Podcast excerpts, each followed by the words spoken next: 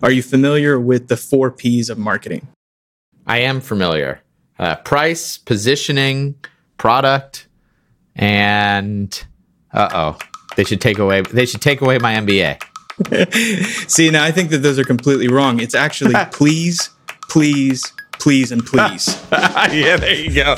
Good. I think I can remember those four. How do I explain what my product does? It's a simple enough question, but as most founders know, it can take months, sometimes years, to iron out. And maybe that's not because our products are too complicated. Maybe the real problem is the question. Namely, that explaining what a product does isn't as important as telling a story about the problem it solves.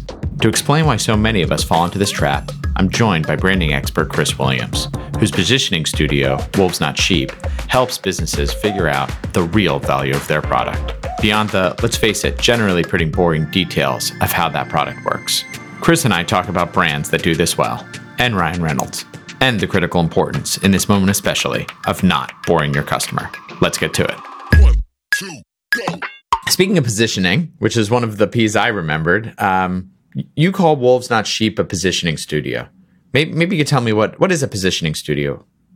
Yeah, positioning studio. So, um, for us, it means it's a skilled team that combines the act of positioning with creative skills necessary to um, translate positioning into the market, right? So that uh, you can actually set, or at least for us, we set our clients on a more direct path to market fit. I'd love to learn a little bit more about how you started Wolves Not Sheep. Yeah. Okay. So uh, for me, it was a pretty direct path to um, to eventually getting to Wolves from the perspective of I worked in brand building and advertising, and over the course of my journey in that career, um, I went from a designer into a creative director, and then kind of leading the direction of the agency that I last worked for. And I started noticing some patterns throughout that journey um, that were getting a lot of like weird interplay between being asked to solve a problem um, on on like a downstream level that was actually really tied to more of a systemic issue. Um, and as I started to bring that up and started to put that in front of clients and say, "Hey, I think that there's something else we can be focused on here." Um, they weren't really in the headspace to hear that. They weren't. We weren't dealing with the budgets to focus on that. It was dealing with too many departments, and so that led to this discovery of how silos weren't just a thing for agencies, but they were a thing for clients as well. Like the the breakdown of communication between departments and teams. Um, and so I actually had met my co-founder, or what would become my co-founder at the last agency I was working with, and he was an mm-hmm. executive as well. But he was on the digital side, so he was focused on user experience and tech development. Um, and we were kind of in similar boardrooms, but with different teams. Sometimes the same client, sometimes different. And as we started talking to each other about what we were hearing in those rooms, he was echoing a lot of the things I was noticing as well. And so we started talking about what would a new service look like? How could we actually start having conversations with clients to affect the root cause of the problems they were coming to us for in the first place um, in a way that they were ready to hear it, that they were ready to tackle it. And we actually did make an attempt to make this change at the agency we were in, um, but it just didn't jive with what they were building for themselves and what the legacy of the business was, and they weren't ready to adapt in that way. So, I guess, a long story short, that was, uh, I think, for most startups, they get to that point of frustration and where it meets opportunity, and we decided to strike out on our own and see if we can make it a thing. Yeah, completely. That's how tons of startups uh, start. You know, so it's okay. So you, you launch in 2019. You're working at an agency previously. You're you're getting frustrated, and now you're building your own agency. You know, what are some of the challenges that you face right away?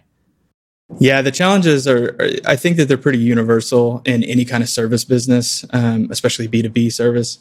Um, a lot of it is in what your client acquisition looks like and what you actually need to do in order to bring them in. And for us, it, there's kind of a twofold problem, which ends up being a really good thing for us as we work with uh, our clients because most of them are startups um, where there's a certain level of education that has to come along with it right? Like positioning isn't necessarily a new concept.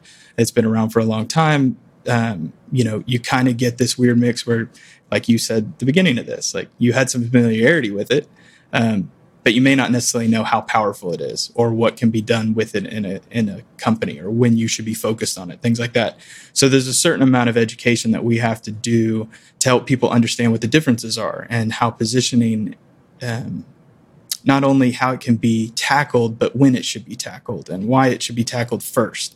Um, you know, like for instance, we get a lot of people that come to us and they're looking for traditional services that fall under the typical umbrellas of marketing or brand building. You know, like can you help with identity development? Can you help with copywriting? Um, what about my website? And those are things that can certainly be talked about and developed later on. But if you don't focus on positioning first, then all that stuff can ultimately be something that has to be redone later. Yeah, well let's well let's talk about that. So when is the right time for a company to be coming to you? I mean, to be quite honest, I've I've started a bunch of startups. I'm not a marketing expert. And you know, we all think of marketing, we're like customer acquisition. Maybe we think of branding, but I'm like, well, what, what you know, what is positioning?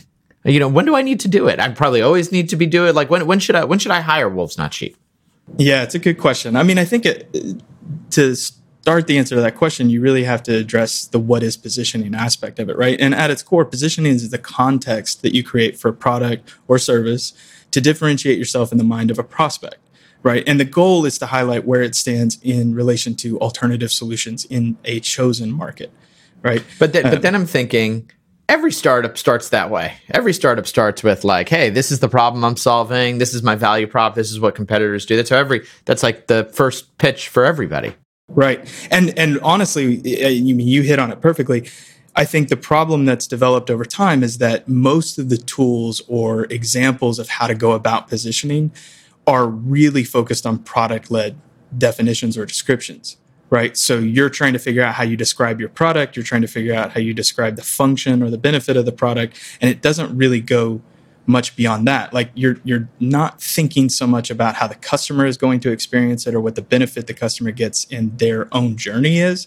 Um, you know, if you're familiar with the the concept of jobs to be done, this is where that would kind of factor in. It's one of my favorites. It, right? You're right. So it's like, what are they actually trying to do? Um, not just what tool could they buy right? right? Or not what tiny, what, what small product could they get? Um, and so that's for us, it's really about the distinction between supply side and demand side. So, supply side is the traditional model, building it off of the product descriptions. Demand side is more about understanding that job to be done for the customer and reorienting the decisions that you make in that strategic tree around them. How can you affect that journey? How can you affect that outcome? How can you help them understand that what you're offering them is really like a tool or um, a magic gift, if you will, that gets them to that point? And once you start yeah. talking in that way, you're not really selling uh, product features anymore. Can you give me an ex- example in your mind? Maybe use this in case studies of like startups out there, you know, companies people would know about um, that do this really well. Hmm. That's a tough question. Um, it's hard to think of them as a startup anymore. Um, sure, I think sure. That I think that it's important to maybe, to maybe, because they did their positioning so well, they're enormous. Yeah, yeah. well, and, and and time, right? I mean, um, yeah. I think that the more uh, successful people where you can really look back and see how positioning affected the outcome, you need the time so that you can connect those pieces together. One problem with positioning is that it's a strategic um, set of choices. And so everything that comes after that, the downstream expressions of those that make it into the market, that's really the only artifact or the clues in what the outside world could perceive as the positioning that was decided. So a couple of examples would be like Dropbox did a really good job of this. Basecamp is phenomenal at this. In fact, let, tell me. Let, us start with one. Why, why did Dropbox do a really good job of it? Well, Dropbox looked at it from the perspective of like, eh, what is that main struggle that we're trying to solve for instead of we have a thing that does a thing. It was more like the problem is that you need access to your files and you can't just be lugging around equipment with you all the time right? So it was about this uh, ability to access that information from wherever you were, and and that it, it, gets confusing because you start thinking, well, that sounds like the same thing, but it's really not. Whenever you try to describe that to somebody that could be a potential best fit customer for you, because they're going to latch onto that immediately. Like I think that their original launch in um, Hacker News, I think it was. Uh, where it was something about like throw the thumb drive away right? Like that doesn't really sound like a product feature at all, but it's a hundred percent a value that you're about to gain by using Dropbox, and it caught fire because of it. You know, Basecamp did a great job with it. I think the examples that we really like to use, even in the workshops and stuff that we do for accelerators across the country, um, we look at actually a side by side comparison of two dating apps where uh, the two that we use is Hinge and Tinder. Okay. And on the surface, it looks like well, we're the same customers, or, or they're they're competing for the same customers, right? It's singles that are looking to date. Um, but in reality, if you start to strip away, um, like if you look at the product features that they uh, began with, if you look at the marketing that they have that came after that, if you even look at the tagline that they tried to develop from the positioning that they took, you understand they're actually serving very distinct markets. Like they chose a specific segment inside of singles, where Tinder celebrates being single. Uh, Hinge is all about trying to not be single anymore. It's about trying to find that one person where you never need their app again. And if you actually look at all the information that you can find in the market, you can you can basically reverse engineer where the the positioning was around this simple concept of Tinder is designed to make dating fun because there's no fear of rejection. And Hinge is designed for you to never have to date again. Yeah. Um, and so, Uh, and do you think that one is doing it better than the other, or is it they actually have just positioned themselves? They each have positioned themselves well for what they're trying to do. Yeah, I actually look at both of them as good examples of positioning in general because, and the reason why we use them even when we talk about it is because you can look at how you would assume that they're going after the same person and realizing the decisions that you make about who you're going after what the benefit is for them on the on the back end like how you understand the journey that they're actually on influences so many different things. Like i didn't mention it but if you look at the product features of tinder versus hinge hinge has so many more layers of filtering capability and they give you so so fewer options to pick from at the end of the day. Like you're you're getting most compatible versus your top picks. And you only have so many of those that you can interact with on a daily basis. Whereas tinder it's all about volume. Like how much of it can i give you and how quickly can i give it to you so you know how many options you have? And again it's about trying to remove that fear of rejection in the mix. So it's meant to just be fun and engaging. It's it's very much um, I mean, it's perfect for social media days, right? Because it's all about the like or the interest. Um, but but Hinge is just completely different than that, and it, it, the positioning that they chose influenced those decisions. Like they had to understand what journey the customer was on to decide how they wanted to make those features work. If Hinge tried to adopt Tinder's features, it wouldn't work for their audience, and vice versa. Hey, it's Louis. Fun fact about this episode: it's the first one that we're also releasing as a video. So if you're wondering about the state of our quarantine grooming or want to match faces to names, you can find the video version of this conversation at www.rocketplace.com slash podcast or on the Rocketplace YouTube page. So, so I want to come back to this question. We've been talking about what Wolves Not uh, Wolves Not Sheep does as, as a positioning studio, and, and we've run through some examples. But I, as an entrepreneur, what what signals should I be looking for where or what should I be seeing that that helps me understand actually I might need a positioning studio? I think the best time to be thinking about how to work through positioning, whether you do it on your own as like a bootstrapper or whether you want to work with an expert, um, is understanding that as you start to move from product validation or MVP build, like whatever it is, the nucleus of the company that you're making, once you start to get that settled and you're ready to start testing people's interest in the actual product or service, you know, you're at this weird precipice where you're if if it lands, if you're starting to get that interest, you're going to have to scale operations pretty quickly from that point forward. You're going to have to be thinking about sales. You're going to have to be thinking about broadening reach. Um, and those come with a myriad of decisions and choices that start to take you down certain funnels, whether you realize it or not.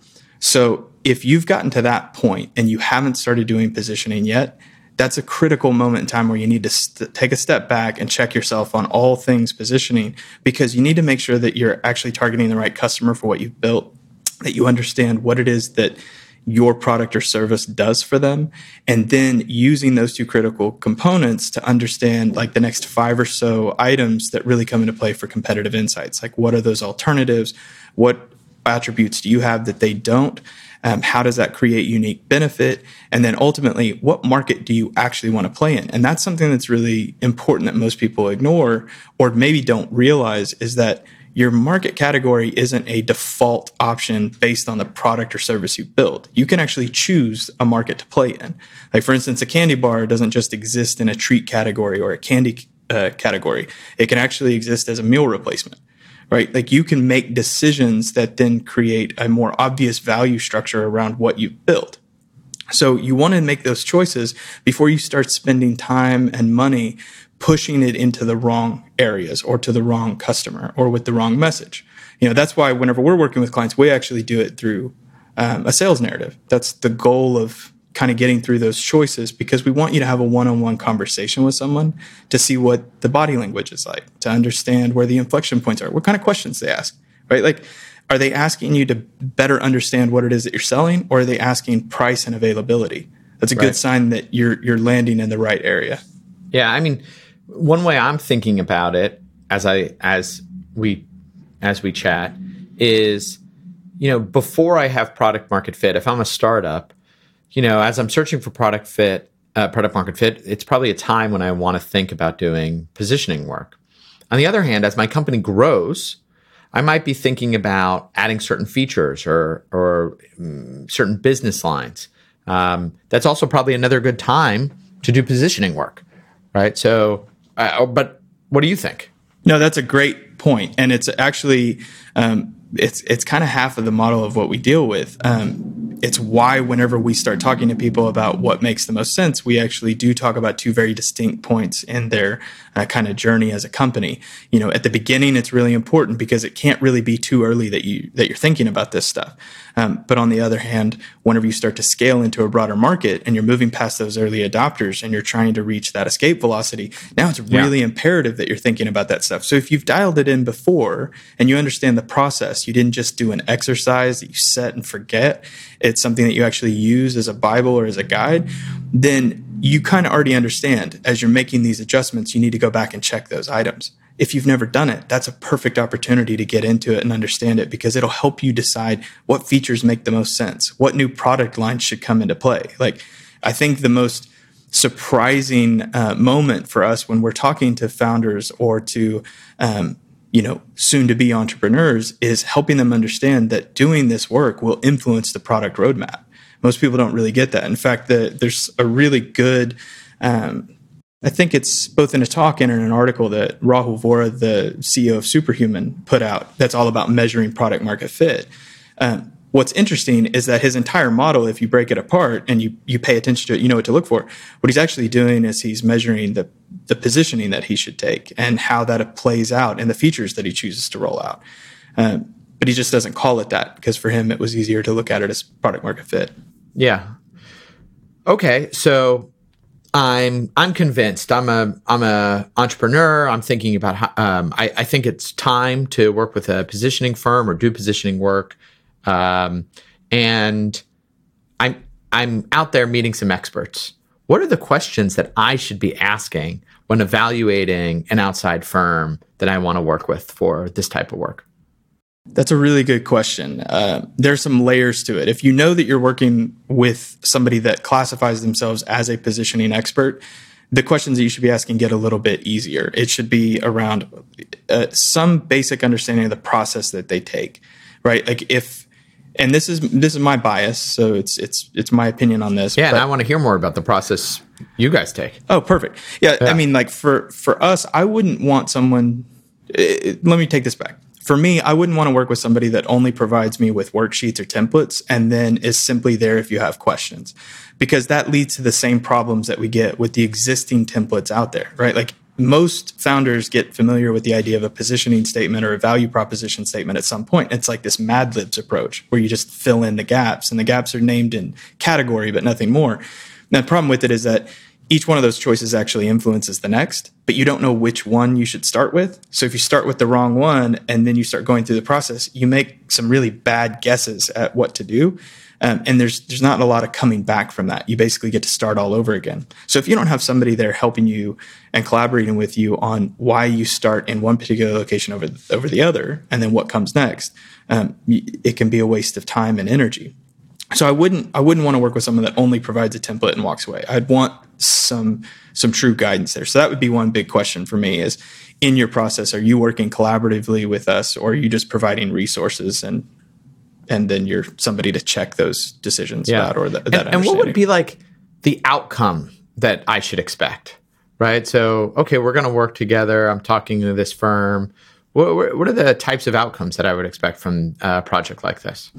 Yeah, so for us, the outcome that we're looking for, we we kind of separate things into two different phases, and the first phase is all positioning. So we're going through the process of actually making those strategic choices in all those different fundamental components, kind of serving as the nucleus of what's to come beyond it. It's I don't think it would benefit anybody, including us as the experts, uh, if mm-hmm. we just stopped at making those choices and then kind of like going, okay, well, you know, good luck. I hope it works out. Let us know if it doesn't. Right. Mm-hmm. Instead, mm-hmm. we actually take the first expression of that and turn it into what I referred to earlier as a sales narrative. We want you to have something that's actually in a version of a story format, something that you can manipulate and change at will. Because mm-hmm. I'm sure you're familiar with it as a founder too. Like when you're doing yeah. those sales, sometimes it follows a linear path, and other times you kind of jump around and pick different things to go with. So we build it in a way that can be malleable and we want to stick around for you to test it. So we help you form that narrative, let you test that with some customers. And what we're looking for are those nodding heads. We're looking for the questions that are about how do I get it? How much does it cost? Less about, wait a minute, what was this again? Why does it matter to me?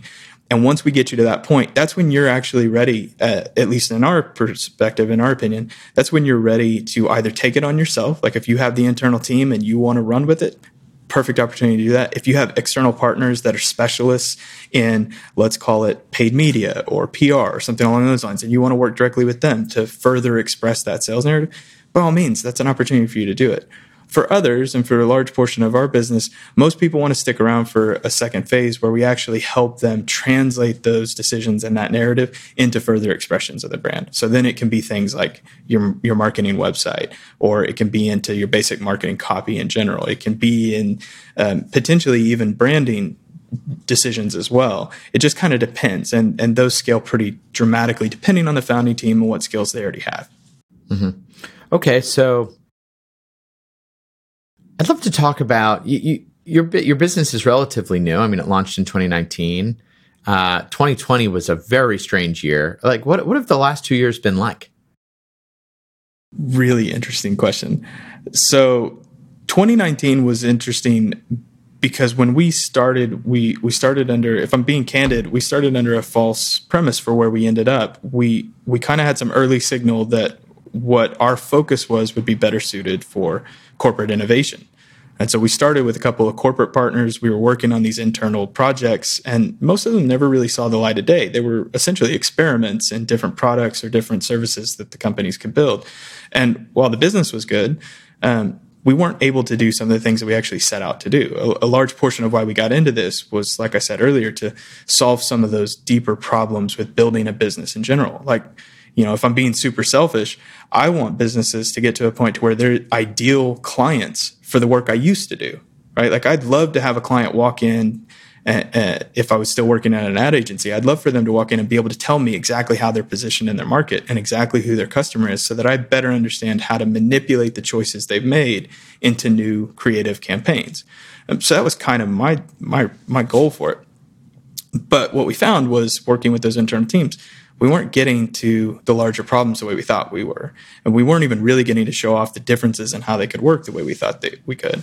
Um, so we slowly turned it into startups. And I, you know, I credit my partner for that because he had some experience there, both working on startups and consulting with them. Um, and I got, I got familiar with them quickly. Um, and we decided it was a good fit. So as we were ending 2019, we were kind of starting to find a stride. We were starting to find our way in. We were we were starting to get recognized. We were even being asked to to do new workshops with new with new partners, whether they were VCs um, for their portfolios or whether it was for accelerators. Mm-hmm. And then coronavirus, right? Yeah. Um, so what's I almost feel a little bad saying this, and I think a lot of a lot of people that are marketing or marketing adjacent feel this way as well. It wasn't necessarily a bad year. Yeah. Right. No, like, we hear this all the time that a lot of people are saying 2020 was the best year they've ever had. Yeah. It, it ended up being a weird thing. And I think a large portion of it, especially for someone like us, like we're not on a coast, right? Yeah. We're not in a place where everybody thinks to go to for the type of work that we do, or even the adjacencies to the work, type of work right, you're in, do. You're in Oklahoma. Exactly. Yeah, we're in Oklahoma. We're, we're the state that a lot of people have heard of, not many people have gone to, right? so, but for us, we've always been virtual first. Even with those first few corporate clients that we had, we didn't do a lot of in person with them. Um, and for us, it was more about efficiency and the scalability involved in trying to go remote. I think that once you had the pandemic hit, what actually happened was everybody got exposed to how far technology has come and how mm-hmm. easy this interaction actually is and how it doesn't really have the drawbacks that we all assumed it would have. Um, and so it, it, was a boost for us. It, not only were people more willing to have these types of conversations in these transactional ways, but they were also looking for them. And that yeah. helped quite a bit. Yeah. Um, I have to ask. Um, I know you call your clients wolves, and the name of your studio is Wolves Not Sheep. Tell me, uh, what, what does that mean?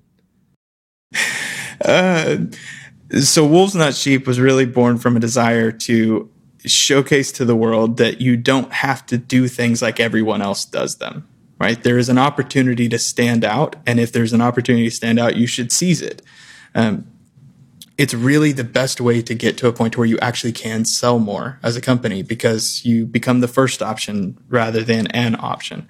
And so for us it was you know with with my background in branding i always love it when a name kind of says the mission of the company. If you can make it fit it, it's really hard to do and make it memorable. But this was one of those that you know like most great names it came out of a cocktail hour and we were kind of joking around. And i think it was uh, I think it was actually part of a, a, shirt or something that I had at one point that had said, you know, wolves don't con- concern themselves with the opinions of sheep.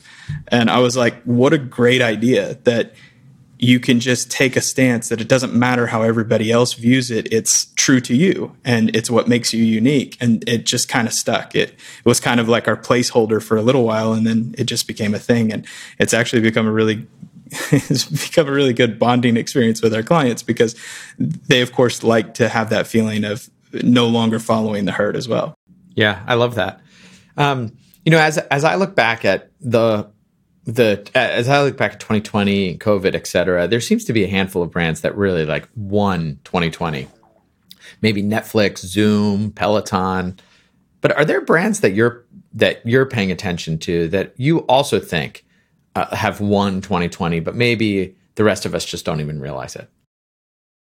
Yeah, I think my answer is going to be um, shadowed a little bit by my side of the um, by my side of the market, I guess, or the or the industry in general. Like I look at it through the lens of the providers or the executioners, not necessarily the general public or the general audience.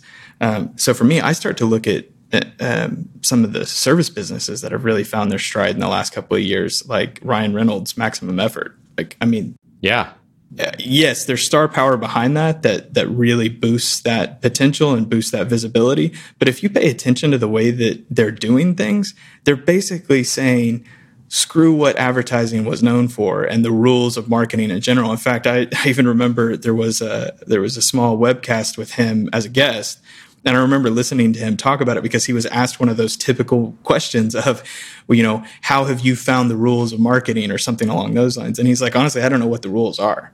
Yeah. you know, like he's not bound by that. He he didn't grow up in that world. He doesn't understand what you can and can't do, and it leads to really interesting ideas. And I think their interplay with brands and how they poke fun at it and just kind of celebrate the idea of entertainment in the category versus just trying to push messaging out is something everybody should be paying attention to. So it doesn't really matter what brand they're working on, just that core concept of understanding you're interrupting someone's time, make it worth their while. Yeah, you know, it's a really interesting insight. And, you know, I, I was going to ask you maybe what like your piece of advice, your tactical piece of advice would be for companies for 2021. But I'm thinking to myself, to your point about ignoring the rules or breaking the rules, like, you know maybe maybe that's it you know about being you know people are looking for something different. People are looking for um, you know people are looking for a rebel. I mean I, I, think about elon musk a little bit and about you know people love to bash tesla and everything else. And then you know he makes a flamethrower and then he like uh, you know his stock is like the biggest one shorted in the market and he makes he literally makes shorts like like branded Tesla shorts for people, um, which have nothing to do with making a car company, right? But he's just like, I'm breaking the rules. You know, I'm I'm going against the grain, and people people love it. So, I mean, is that what you th- You know, is that how you think more brands should be positioning themselves? I do. I really do. It's interesting because we just had a, and I'm going to pull on Elon Musk for a second since you introduced him, but um, we actually just published an interview with the founder of Meow Wolf. Are you, are you familiar with Meow Wolf? No. Okay, so uh, and for you and for for any of the listeners that aren't, it's essentially an art exhibition that I believe was set up in New Mexico. If I've got that right, I think I did.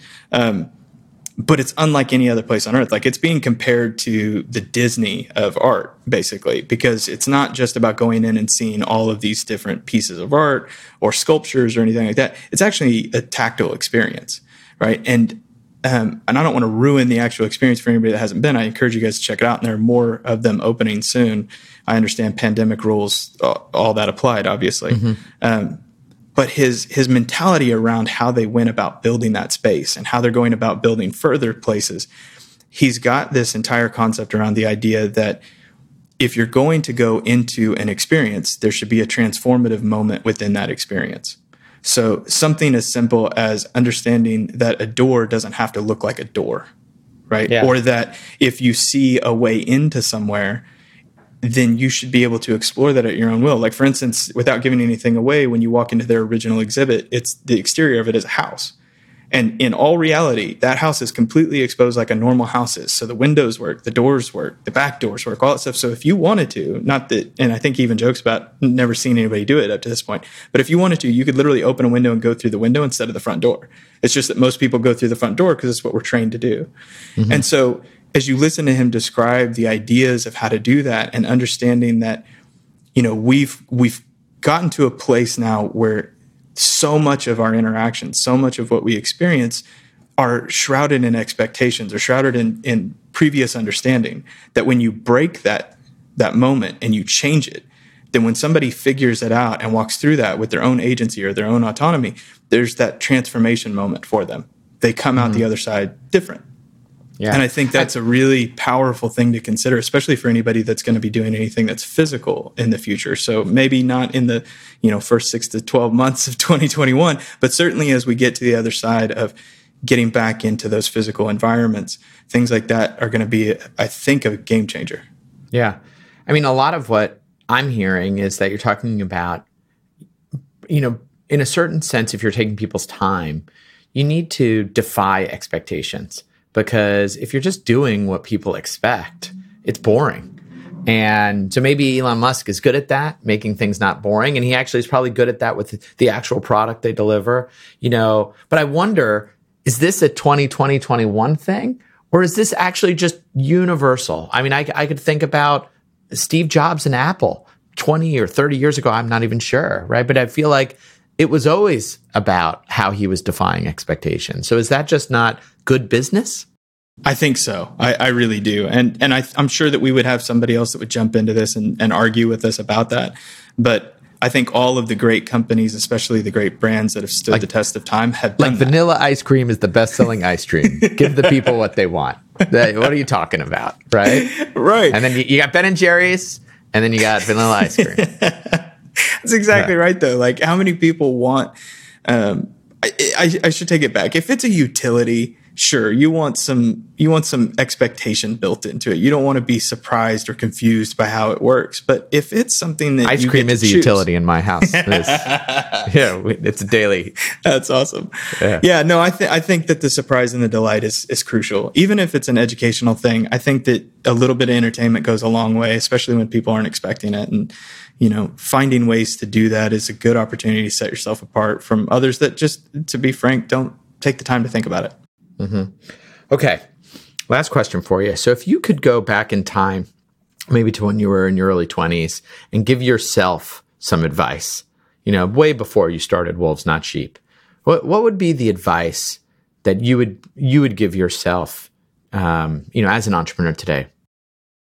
You know, it's interesting. I've been asked this question a couple of times, and it's a really difficult one to answer. And I think that, you know, having the opportunity to try to think through this before, I think the most valuable thing I could have told myself, and, and I would extend this to others in that same time frame of their lives, is to understand that you shouldn't be thinking in private.